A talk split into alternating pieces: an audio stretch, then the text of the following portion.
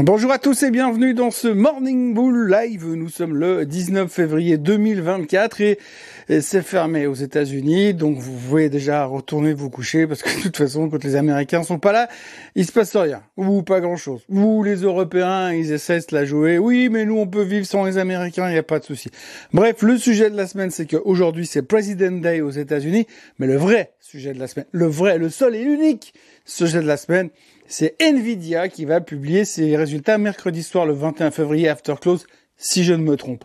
Alors, ce qui est assez intéressant, c'est que finalement, on n'a parlé que ça. Aujourd'hui, lundi, États-Unis fermés, on va parler de NVIDIA. Demain, mardi, NVIDIA n'aura pas encore publié, mais on va en parler quand même. Et puis, mercredi, on va en publier, en parler toute la journée, puisqu'ils publieront le soir, after close. Et puis... after close, et puis jeudi, et puis vendredi, bah on va parler de NVIDIA, forcément. Donc, c'est la semaine de l'intelligence artificielle, c'est la semaine où finalement on peut peut-être se poser des questions, ou peut-être on va commencer à se dire « Ah, mais peut-être que finalement, c'est beaucoup monté, il est temps de prendre un peu les profits. » Et puis, en fait, on n'en sait rien du tout de toute manière, mais une chose est sûre, c'est que cette fois, c'est différent, parce que chaque fois qu'on dit « Attention, c'est beaucoup monté l'intelligence artificielle, attention, il y a peut-être un moment, il y aura des prises de profit », on dit « Non, non, non, non, mais là, t'as pas compris, hein. Cette fois, c'est différent. »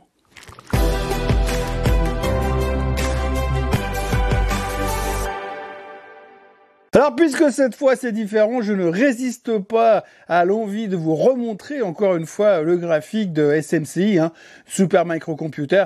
On en a parlé dans le Morning Bull de ce week-end, mais grosso modo, SMCI s'est fait déglinguer vendredi soir. Après avoir atteint un RSI de 97, eh bien, ça n'était jamais arrivé depuis GameStop.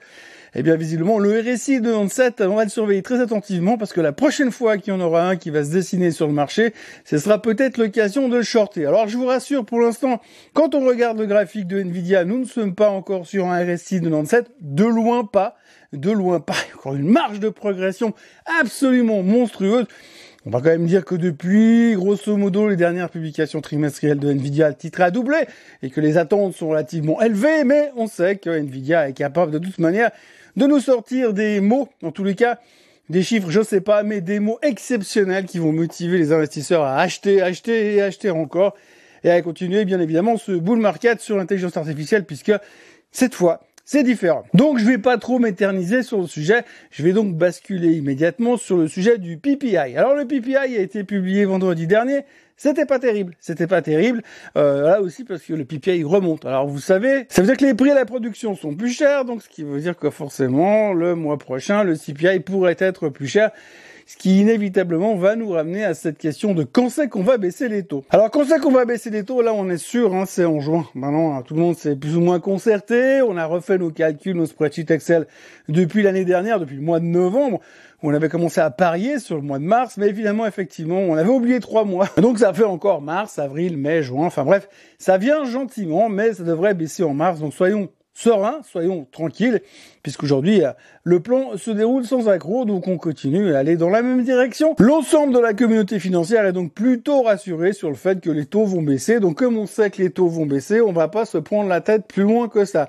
Je reviens encore une fois sur le passé, mais quand on regarde ce qu'ont fait les marchés une fois que le début du cycle de baisse des taux a commencé, généralement, c'est jamais très très bon. Alors, on sait bien sûr que quand on baisse les taux, c'est positif pour les actions, mais quand ça fait déjà 6 mois que le marché il a pris 25 ou 30% parce qu'on va avoir les taux qui vont baisser, ben quand les taux ils vont commencer à baisser, il y aura quand même un risque de prendre des profits. Alors, je n'ai pas le droit de dire ça parce que je n'en sais rien, bien sûr. Et puis, cette fois, c'est complètement différent. Mais quand même, historiquement parlant, c'est un peu comme ça que les bulles ou que les excès de marché ont commencé à se dégonfler. Donc ça, on en reparlera le moment venu.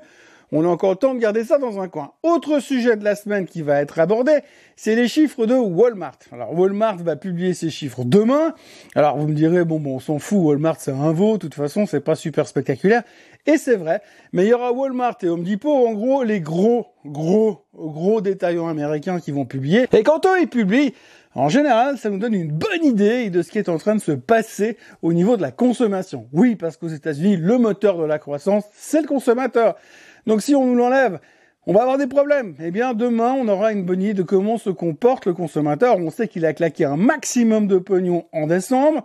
Visiblement, début janvier, il continue à claquer un maximum de pognon. Le nombre de faillites sur carte de crédit ne cesse d'augmenter. On est à des niveaux historiquement plus vus depuis après la crise des subprimes, quand tout le monde a perdu sa maison. Donc, on est à des niveaux quand même un tout petit peu délicats. Mais pour l'instant, bien évidemment, on s'en fout complètement, parce que bien sûr, cette fois, c'est différent, et on se contente de surveiller ça attentivement. Donc, les chiffres de Walmart cette semaine seront hyper intéressants, on aura l'occasion d'en reparler, bien évidemment. Après, pour le reste, il ne se passe pas des tonnes et des tonnes de choses, hein. On est le lendemain du week-end, les Américains sont en week-end prolongé, donc il n'y a pas non plus des quantités et des quantités de news absolument hallucinantes. Il faudra retenir simplement que le ministre, le génialissime ministre des Finances français a donc baissé les prévisions de croissance en France, et il a expliqué qu'ils allaient faire des économies parce que, comme vous le savez tous, quand vous gagnez moins d'argent, vous dépensez moins. Ça, c'était la petite phrase du week-end qui a été prononcée par Bruno Le Maire, qui forcément, avec son QI supérieur à la moyenne, nous explique comment il faut faire au niveau des dépenses de consommation. Bref, les Français vont devoir se serrer la ceinture, le gouvernement va dépenser moins d'argent, mais par contre, que l'on se rassure, il a toujours largement assez d'argent pour subvenir aux besoins de l'Ukraine, puisqu'ils ont quand même trouvé le moyen de leur filer 3 milliards durant le week-end, et on a vu que Macron et son meilleur ami Volodymyr, quand ils signent des accords pour encaisser 3 milliards, ils se marrent, mais ils se marrent. On n'a pas l'impression que derrière, ils sont en train de signer pour une guerre. Mais enfin bon, ceci dit, le gouvernement français va baisser les dépenses parce que la croissance est en train de ralentir. Mais Bruno Le Maire nous a quand même rassuré sur le fait que par rapport à l'Allemagne, ça va beaucoup mieux, donc il faut être relativement serein. Puis alors il y a autre chose qu'on a appris dans le discours hier soir de Monsieur Le Maire, c'est que c'est pas de leur faute, hein. Tout ce qui va pas, c'est la faute des autres. Mais eux, non. Ils font tout juste. Le gouvernement, aucun souci. Bref, la France ralentit gentiment également. Et ça nous montre encore une fois que finalement, il y a une énorme différence entre la réalité des marchés et la réalité de Main Street, puisqu'on voit que le CAC 40 est au plus haut de tous les temps, mais que finalement, le reste, il faut quand même faire des économies parce qu'on n'a plus de fric dans les caisses et que la croissance est en train de ralentir. Donc il y a, comme une séparation. Mais là encore, on s'en fiche, parce que cette fois, c'est différent. Donc voilà, l'un dans l'autre, on entame une semaine où il y a quand même pas mal de positivisme dans les marchés, on n'a pas de crainte, hein. On pouvait voir ce matin que les Chinois sont revenus au bureau, il ne se passe pas grand-chose sur les marchés, malgré les soutiens, malgré les gens qui disent il va y avoir un rebond sur la Chine. Le Japon ne fait pas grand-chose, bien qu'il soit toujours très très proche de pulvériser ses records de plus haut de tous les temps. Le Bitcoin est de retour au-dessus des 52 000 $, et puis le pétrole tourne autour des 78, 79 $, ça dépend quand c'est que vous regardez les cours. Mais l'un dans l'autre, on sent que les gens sont plutôt optimistes. Alors le seul qui n'est pas super optimiste, c'est Monsieur Jeremy Grantham.